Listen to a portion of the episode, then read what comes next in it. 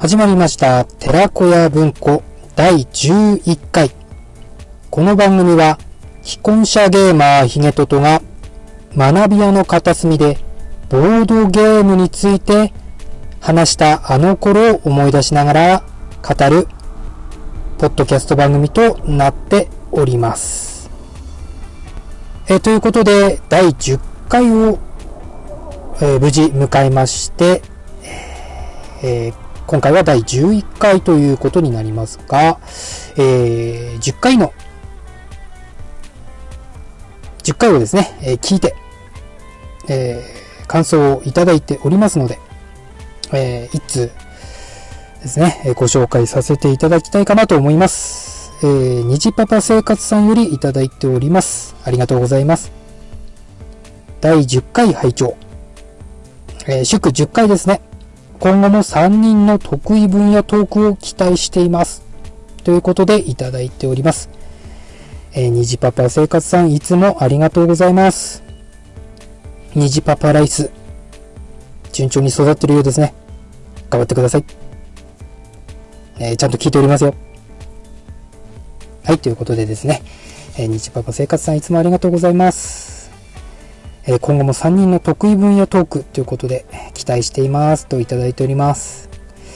え今後もですね、えー、ゴエモンさん、えー、シバゴンさん、またね、他のゲストの方を呼んでですね、いろんなお話をしていきたいなと思っておりますけども、えーよろしくお願いします。さあ、そしてですね、今日なんですけども、早速本題に行きたいかなと思いますが、えー今日はですね、ボードゲームについてちょっとお話をしていきたいかなというふうに思っております。えー私もですね、ボードゲームについては初心者でありますけども、その中でもですね、えー初心者でもとっつきやすいですね、一つの作品を紹介していきたいなというふうに思っております。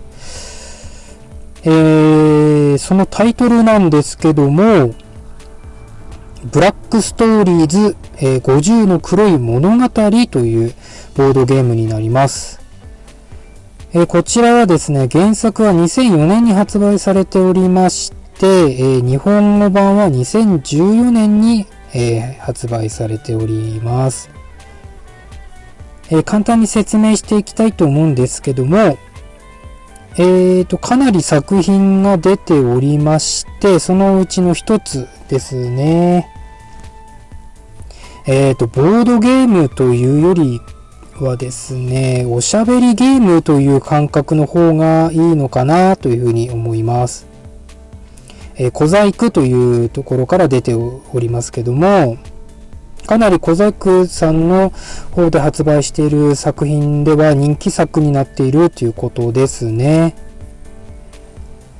はい。それではですね、このブラックストーリーズというものがどういうゲームなのかということをですね、えーブラックストーリーズの、え遊び方というところが、えー入っておりますので、えそちらの方を、え参照していきたいと思います。はい、えープレイヤーの一人がリドルマスター、えーリドルマスターというのは出題者となりますけども、えー出題者となりカード1枚を山から引いて、えーカードというのが入っておりまして、えーと50、えー50のカードが入っております。で、表にですね、えータイトルが書かれている方ですけども、そちらの方の内容を読み上げると。そして最後になぜこうなったのでしょうかというふうな形で、えープレイヤー、えー回答者に質問をすると。で、回答者はリドルマスターに対して自由に質問を行います。えーカードの裏に書かれた真相にたどり着かなければなりません。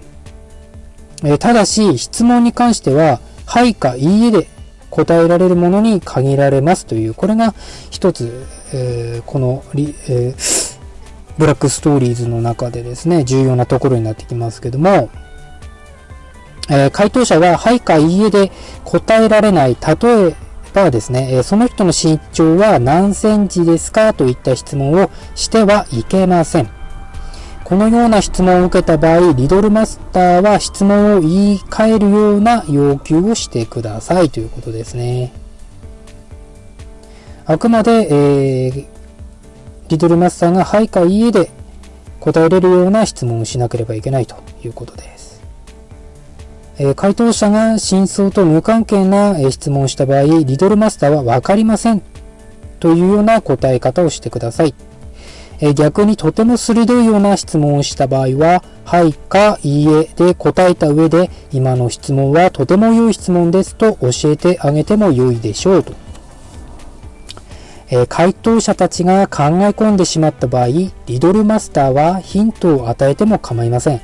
逆に回答者が真相に近づいたと思った場合は、惜しい、ほとんど正解といった励ましを与えても良いでしょう。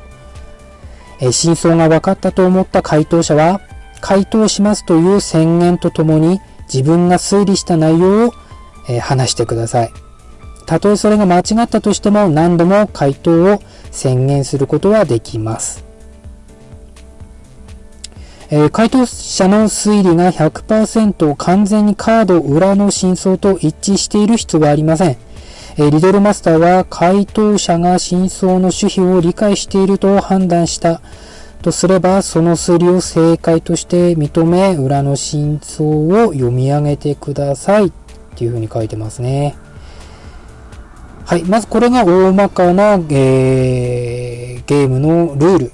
遊び方となっておりますけども、まあ実際にですね、これをプレイしてみればですね、よくわかるんですが、えー、今回は私が、えー、リドルマスター出題者となり、えー、回答者に、えー、ゴエモンさんとシバゴンさんを迎えてですね、え実際にこのブラックストーリーズ50の黒い物語っていうところから一つ、えカードを選びまして、えそれについて、えー、遊んでるところをですね、えー、録音しておりますので、そちらの方を少し聞いてもらってですね、えー、未プレイの方だったり、えー、このブラックストーリーズを知らない方に関してはですね、えー、その風景を遊んでるこの風景をですね、聞いてみて、ああ、こういうゲームなんだなというところを感じてもらってですね、えー、このえー、ブラックストーリーズ50の黒い物語というボードゲームのですね、楽しさだったり魅力を感じてもらえたら嬉しいなというふうな、えー、そういう回にしたいと思っております。で、こういうゲームのことをですね、シチュエーションパズルとかですね、水平思考パズルとかですね、え推理ゲーム、えイエスのパズルゲームというふうに言うそうですね。はい。で、ちなみにですね、このゲーム、えー、ブラックストーリーズっていう形ですので、かなりあの、うーん、内容としては、事件ものというかですね、不可思議な、こう、えー、死に方をした、これはどうしてこういう風な死に方をしたのでしょうかとかっていう、ちょっとこう、あまり子供向けではないというかですね、うん、結構あのー、内容的には、えー、18禁というかですね、ちょっと大人向けの内容になっておりますので、そこは、えー、まずご了承いただきたいかなっていうところ、まあ子供さんと遊ぶにはちょっと不向きかなというところは一つありますし、あと残念なことにですね、これ、あの、答えを知ってしまったらですね、回答者としては遊べなくなってしまうので、まあ、今回あの、これから、え録音したえー、ものをですね、流させてもらうんですけども、実際にこの50の黒い物語の中の一つを使っておりますので、えー、ブラックストーリーズっていうものをですね、純粋にこう全部楽しみたいっていう方に関しては、えー、これからの放送に関してはちょっとこう、そこについては、え配慮していただければ幸いだなというふうに思いますし、ただですね、えー、と、この作品は非常にたくさんありまして、他にもですね、ブラックストーリーズ2、え、鳥肌の立つ黒い物語とかですね、え、ブラックストーリーズ3、とんでもなく過激な50の黒い物語とかですね、え、ブラックストーリーズ4、甘さ控えめ、どこまでも黒い50の物語とかですね、えー、ブラックストーリーズファニーです。本当にあった不思議でおかしな50の黒い物語などなどなどなど、かなりシリーズ作品が出ておりますので、遊び尽くすのにはですね、難しいかなと思うくらい出ておりますので、まああの実際にですね、今の説明しただけだとですね、このブラックストーリーズの楽しさだったりっていうのはなかなかつかめないと思いますので、えー、まあ、良ければですね、この、これから、えー、3人で、えー、実際に遊んでる風景を聞いてですね、えああ、こういうゲームなのかっていう、この楽しみを感じていただいた上でですね、えもしよければですね、このブラックストーリーズという作品、えボードゲームというジャンルではありますけども、非常に初心者の方でも楽しめる作品になっておりますし、あの、カード1枚、まあ、このカードがあればですね、どこでも、まあ、例えば、えー、車内だったり、新幹線だったり、えー、待ち時間がなる、ちょっとした時間だったり、どこでも、えー、喋れるような状態であれば、できるものですので、うん、非常にこれは、面白いんじゃないかなというふうに私も思いますし、この魅力に取りつかれた一人でもありますね。うん。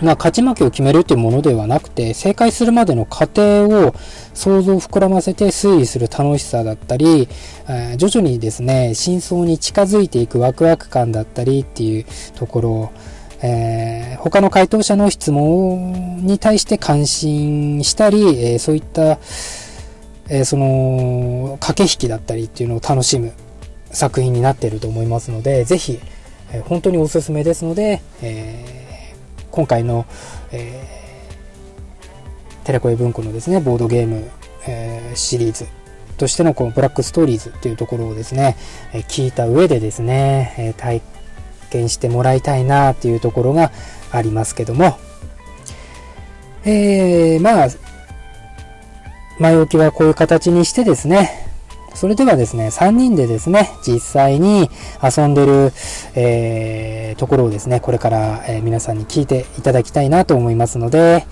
えー、ぜひ、えー、本編の方で聞いてもらえればと思います。それでは、えー、本編の方に行きたいと思います。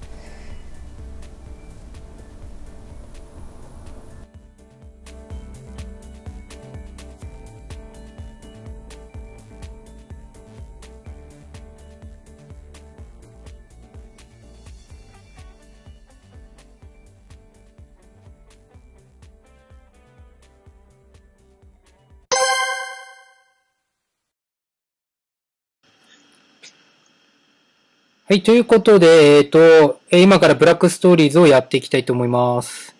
よろしくお願いします。はい。お願いします。よろしくお願いします。で、えっ、ー、と、今日の、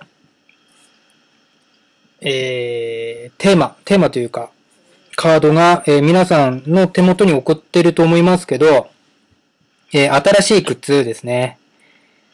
えっ、と、読み上げますね。はい。えー、マリーは店に行き、自分に新しい靴を買った。それは彼女がその夜に死ぬことを意味していたということで、えー、これからですね、先ほど説明したんで、まあそういう形で、まあ初めてだと思うんで、まああの気楽にこう質問してもらって、えー、私リドルマスターですんで、それに対して、えー、返答していきたいと思います。ということで、今から、えー、ブラックストーリーズを始めていきたいと思います。はい。はい、じゃあ、えっ、ー、と、先に、はい、うーん、そうだな。シバゴンさんの方から、まあ、最初質問してもらった後は、えー、はい。こう、互いに、なんていうんですかね。いいですか？みたいな感じで。うん。はい。まあ、でもいいですし、まあ、どんどん質問してもらって。はい。よろしくお願いします。じゃあ、まず、シバゴンさんから。どうぞ。えー、情報があまりに漠然としてるんで、こう、質問で、はい。どんどん絞って、自分が、これはどうなんだろうなって思うこととかも、はい。何でもいいんで質問してみてください。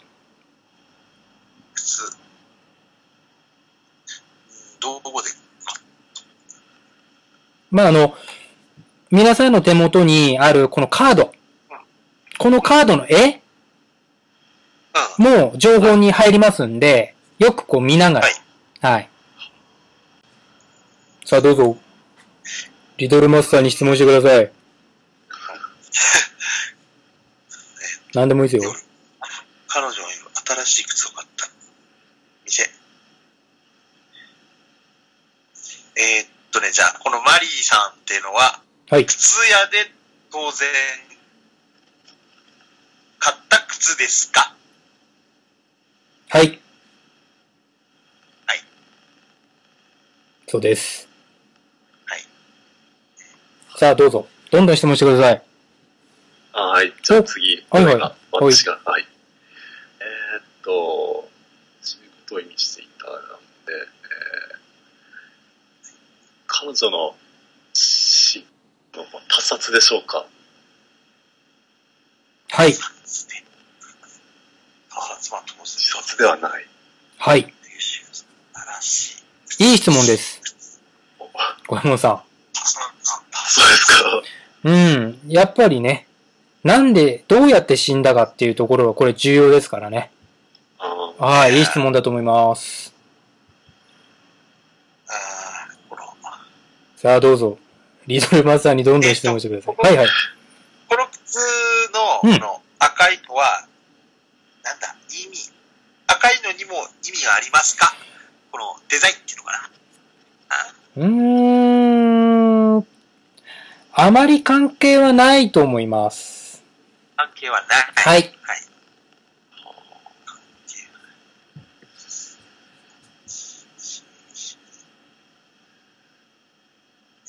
えーこの靴はいでなんですけども、はい。ヒールなのには何か意味はありますか？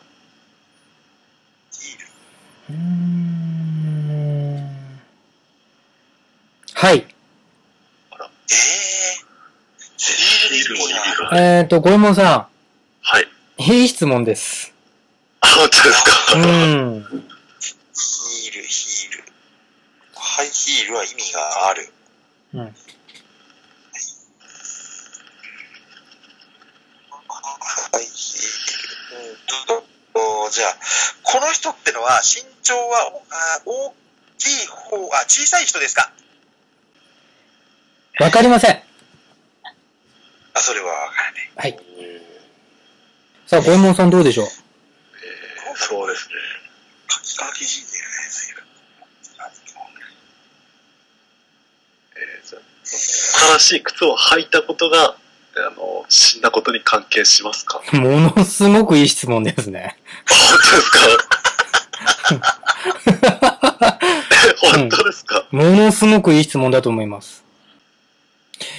じゃあちょっと、えー、っとですね、まあ、あの、初めてということですんで、ちょっとこっちの、あの、私のリドルマスターの方から、あの、まあ、靴っていうのももちろんなんですけど、靴からちょっと離れたところの情報もどんどん入って、えー、聞いてみてもらってもいいんじゃないかなと思います。ただ、えー、ゴエモンさんが今、靴、マリーの死というのと、新しい靴は、とても密接な関係があるという、かなり重要な、えーワードが出てきたと。そこが出たのであれば、このヒールっていうところに着目するのはちょっと離れてもいいんじゃないかなと思います。それ以外の部分でちょっとこう頭を柔らかくしたりしてですね、他のことをどんどん質問してもらうと、また見えてくるものがあるんじゃないかなと思いますんで、えー行ってみましょうか。はい靴からちょっと離れて、他のこと何でもいいんで、はい、質問してみてはどうでしょう。夜と言っても、彼女が死んだ夜というのは20時前後ですか？とか、ああ、20時。うーん、どうだろう。うん、わかりませんね、時間に関しては。はい。夜、夜は夜でしょうね。夜は彼女、靴、うん。買った、素晴らしい。シューズ、シューズ、シュー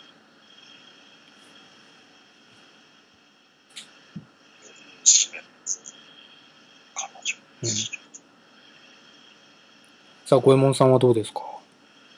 そうですね。何でも、何でもいいんで。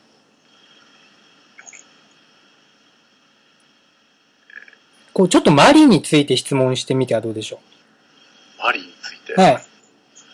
マリー、マリー。マリーっては書いてますけど、はい。まあ、ママリリー。ーはじょ、はい靴はうん自分で買ったものですか、はい。そうです。自分で、買いました。はい。自分で買っうん。たの。マリー。はい。マリーですよ。マリーの、マリーのことについて、マリーは女性であるということくらいしかまだ情報は出てないんで、他にもマリーについての情報をどんどん集めてみてはいかがでしょうか。マリーについて。はい。マリー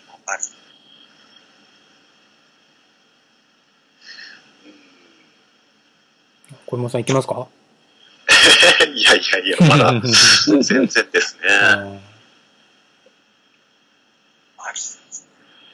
なんかマリーについて聞いてみたいことありませんか？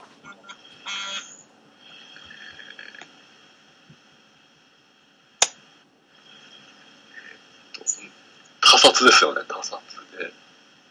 他殺だって。自殺ではないです。はい。自殺ではなく殺された。殺された。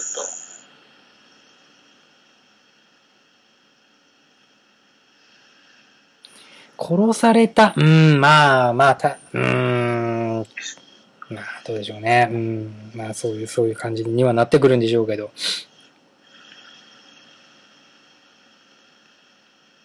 殺された場所は自宅ですか？自宅、あー自宅ですか？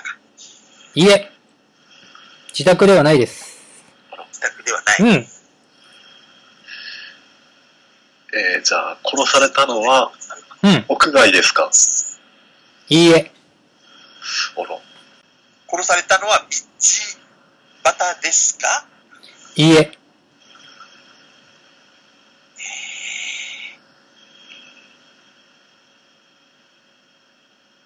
と。店の中ですかはい。店の中。はあ、じゃあ、靴屋で殺され、あーなんだろうな。靴屋で殺されましたか？いいえ。靴屋では殺されてはいません。靴屋ではない。どこかで、ダサギだな、多分な、じゃあ。あーなんでこの靴を買ったか。うん。あ、うんうんうん。なるほど。おろ、なんか今ちょっと下野さんいいの聞こえてきましたけど。じゃあ、その、うーんと、マリーはデート中ですか？で、デートをしていましたか？いいえ。それではない。じゃあ誰かと。まあ、マリーは誰かと会っていますか？はい。あー誰かと。お来た来た来た来た。下野さん、いい質問ですよ。うん。うん。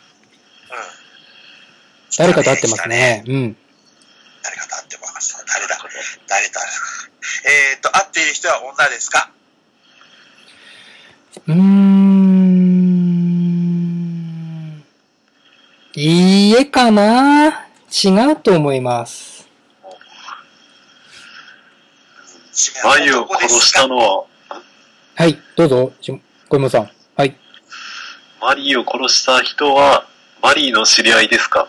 はい、あ、知り合い。知り合いです。じゃあ、男ですか？男だと思います。来たね。でも来たね。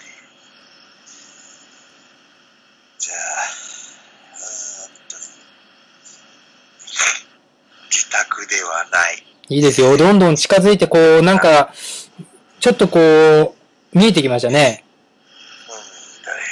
えー、っと、店ってことは分かった。じゃあ、あとね、とマリーがその夜にいるのはレストランですか？レストラン。あー。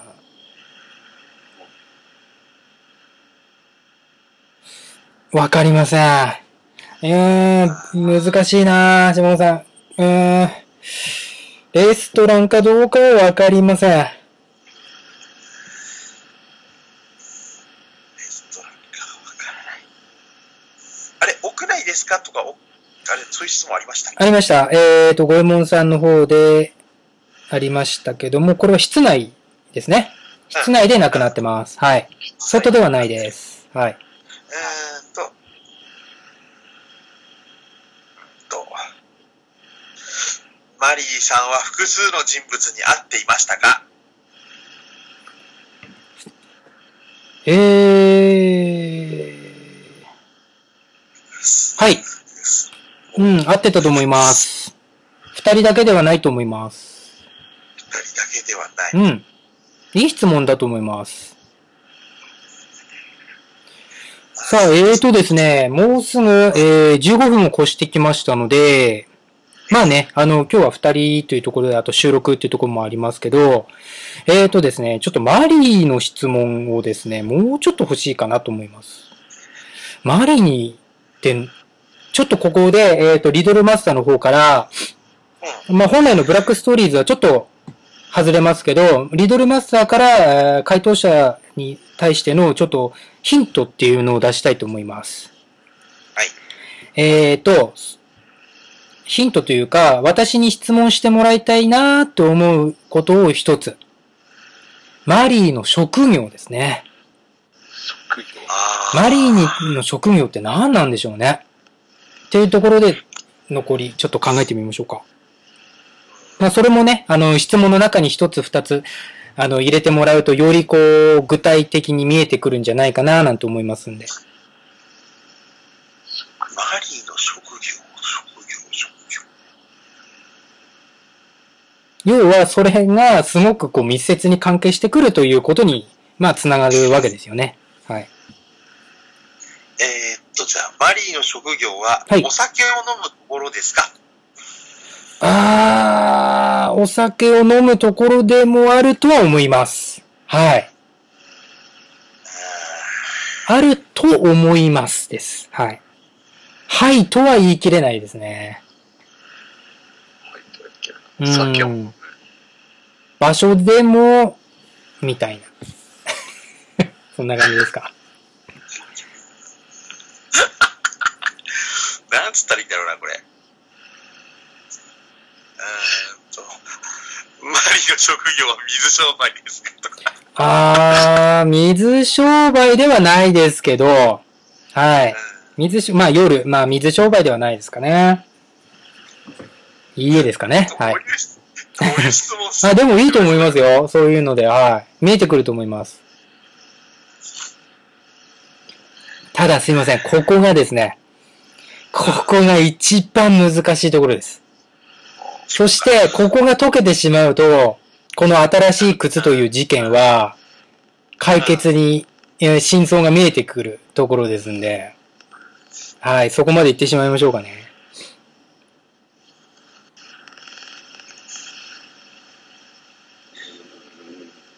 マリーの職業は職人ですか？違うと思うけどね。職人。うん。はい。職人。職人といえば職人ですね。はい。いい質問だと思います。ほう。ほう。マリーの職場は危険なところありますか？はい。いい質問です。危険なところがある。危険です。危険。ね危険。危険。さあ、真相が分かったら、あのーどんどん言ってくださいね。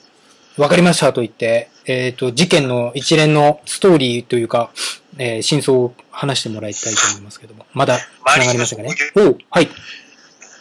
マリーの職業は警察官ですか？いいえ。違います。はい。警察官ではない。えー、靴、靴というところがポイントになっておりましたね。先ほど。そこの部分とマリーの職業っていうものはものすごく密接に関係してる。まあ、マリーは店に行って自分で新しい靴を買ったと。うん。だけど危険なんだよ。そうですね。危険な職業ですよ。これ、マリーさん。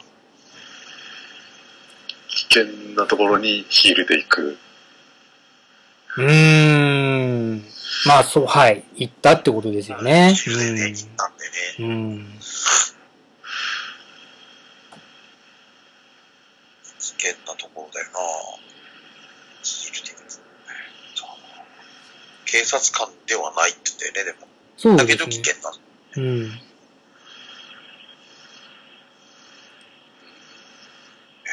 危険なところじゃなくて、危険なところで警察官ってないってなんだろう危険なところ。さあ、さあさあさあ、マリーの職業。どんな職業があるでしょうかね、危険な。あと、夜っていうのもこれちょっと関係してきますね。うん。丈夫ですかとか？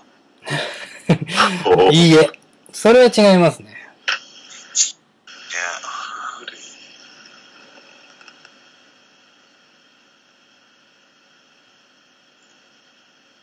水商売ではないって言ったからね。うん、でも、この仕事に関しては、ちょっとリドルマスターから一言。あの、やっぱり夜が多いのかな。昼間とかにこういうのはあんまり見たことないかな。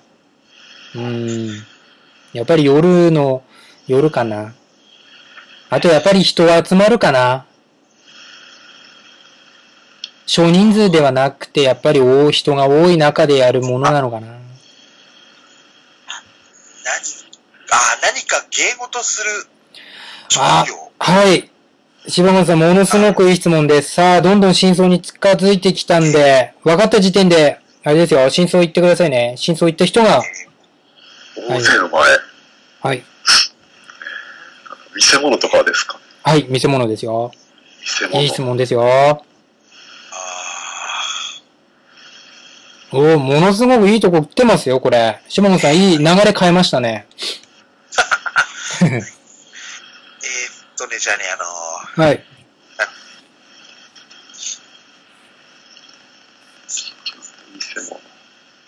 なんつったの？えーっと、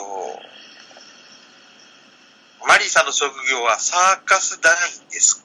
ああ、それは気になるな。そあー、いい質問ですけど、サーカツ団員かどうかはわかりません。でもいい質問です。さあ、もう分かったら、あやふやでもいいんで、回答しちゃってくださいね。リ、リドルマスターにしてみれば、それがいい答えだ、あほぼ回答に近いのであれば、もしかすれば、えー正解となるかもしれませんので、これは早い者勝ちですよ。もうちょっと情報出しますか、互いに。出す。じゃあ、大道芸人ですか？うーん、はい。はいでしょううんはいでしょう。うわ、もう出てきたじゃないですか、これ。ただね、なんで死んだかっていうマリーが死んだところにつながるのがね、これが一番難しいところですし、面白いところです。マリーの死因は、ナイフで刺されましたか、おー、いい質問ですね、ジョンゴンさん。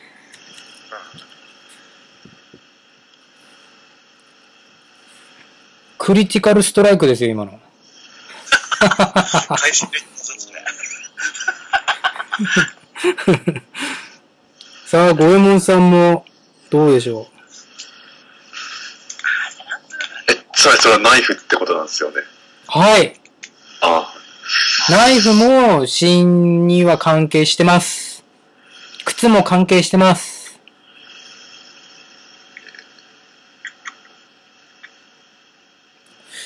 シバモンさんの方でなんとなく分かったみたいなことも言ってますけど、言わなくていいんですかね？ゴエモンさんにみんな持ってかれる可能性ありますよ、これ。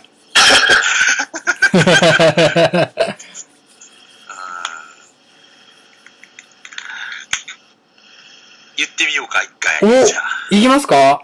お、じゃあちょっとまずままあ、ね、これで間違ったからじゃあ回答権なくなるというわけじゃないんで、どうぞ、シバモンさん、はいちょっと真相言ってみてください。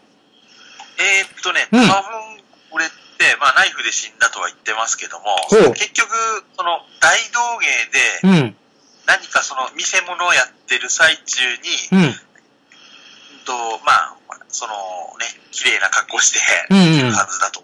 それでまあ、新しく靴を新調して、それでナイフが、多分、あの、多分、ナイフのこう、なんか、大道芸みたいなやつで、刺さって死んでしまったとか。うーん。かな？うーん。うーん。うーん、柴本さん、そうだな。うーん、70%くらいかな。うん。もう一声欲しいですね。さあ、その。うーん、でもね、具体的な具体像はそうです。そうです。ただ、ゴエモンさんまだチャンスあります。その、刺さったわけですよね。でも、普通じゃやっぱり刺さんないと思うんですよ。プロですから、二人とも。投げる方も、あ何ちょっと、あリトルマスター変なこと言っちゃった。リトルマスター、ちょっと質問しちゃった。あ、言っちゃったかな。これは分かっちゃったかもしれない。おゴエモンさんいきますか？どうぞ。どうぞ。確かヒールに関係あるって言ってましたよ。おお、い言いましたね。はい。そうですよ。さっき投げナイフって言ってましたね。ポロッと言っちゃいました？リトルマスター。言いましたね。さあ、行っちゃったね。リトルマスター言っちゃいました？あら。行っちゃったね。おらららら。こういうリトルマスターもいますよ。はい。新しい靴買って、あの、ヒールの高さが変わって、投げナイフの人の、あの、なんだ、いつもの投げる位置が変わっちゃって刺さったみたいな。ゴエモンさはい。正解。ん、正解です。ありがとうございますなるほどね。はい。えーと、まあね、今ちょっと私ポロッと言っちゃいましたけども、さすがゴエモンさんもショーモンさんも鋭いですね。じゃあちょっとあの、今、前に渡した新しい靴のカードの裏を、えーと、ちょっと読み上げたいと思います。はい。はい。えーマリーは、ナイフ、投げ師のパートナーであった。うん。新しい靴のヒールは、えー、古いものより高かったが、彼女は、その新しい靴を買ったことをナイフ、う投げ師に、要はパートナーに伝えなかった。そのため、目隠しをしたナイフ投げ師は、いつも通りの高さにナイフを投げてしまったということです。うんは。あ。それによって、えー高さがいつも通りの、高さではなくて、高くなってたわけなんで、ちょうど、要は、リンゴとか何かこう乗せる部分なのかな？わかんないですけど、その部分がちょうど顔とかになって、の位置になってしまってたと。そのことに、要は目隠しして、要は投げる、投げ師はそのことを聞いてなかったんで、わからなかったわけですよね。で、まあ、いつも通りの、互いの呼吸でこう投げたら、スパッとこ心臓に刺さってしまう、心臓だったりね、そのあたりに行ってしまったと、頭だったり、まあ、そこは書いてないんでわかんないですけど、推測するにはそういうことであったと。いうことです。ワン、ツー、スリー。小山か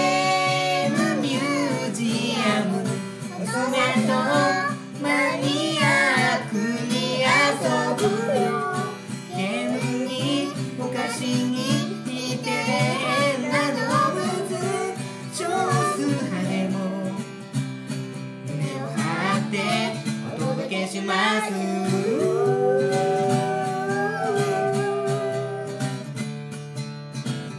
親バカゲームミュージアムを毎月不定期で絶賛配信中です。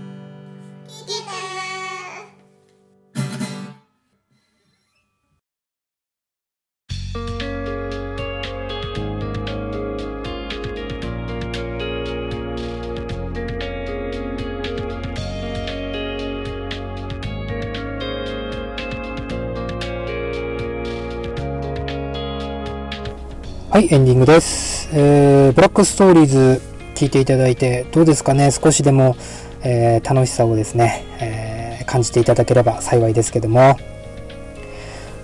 えーとですね、ブラックストーリーズなんですけども、これを知ったきっかけっていうところを話してなかったので、ちょっとエンディングの方でお話しさせていただきたいと思うんですけども、えーこちらなんですけど、えーと、2012年にですね、ポッドキャスト番組、えー僕と嫁さんと息子とゲームとの番組も番組をですね、やられてる洋介さんという方が紹介してたのを聞いて、えー興味を持ってですね、えー実際にそのブラックストーリーズを手に取って買ってですね、今ではその魅力に、えーどっぷりハマってるわけでありますけども、まあ実際にこのポッドキャストっていうのはですね、やっぱり自分が知らないものだったり、そういう作品を知る、えーきっかけになるですね、やっぱり素晴らしいものなんですよね。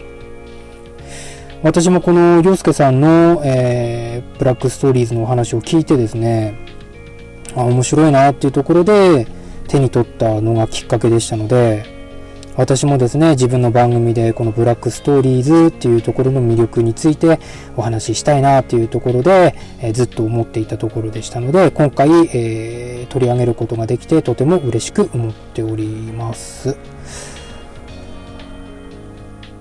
はい。やっぱりですね、こういう自分の感じたようなこの体験ですね、体験、体感したくなる思いを抱いてもらえるようなポッドキャスト番組にしていければいいなというふうに、え11回を迎えてですね、思うところでありますけども。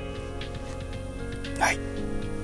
あとですね、ちょっと本当に近況になるんですが、えー7月のですね、11日にですね、なんとですね、娘が生まれまして、えー息子3歳なんですけども、ついにお兄ちゃんになりました。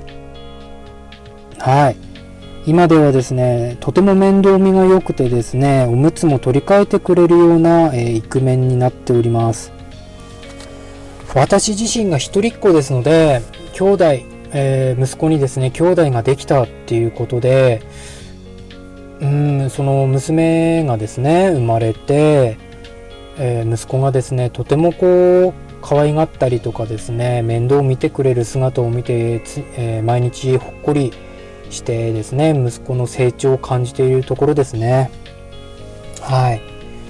ということで私もですね、虹パパになりましたので、えー、親バカ芸のですね、虹パパ評議会にもですね、えー参加することができればいいなぁなんていうふうに思っておりまして、えーコロさんの方にはちょろっとですね、そういうお話もさせてもらったりしましたけども、えーもしですね、虹パパ評議会があったら、私もぜひ参加させてもらってですね、虹パパの方々と一緒にお話ししていけたらいいなぁなんていうふうにちょっと思って夢を見ているところではありますけども。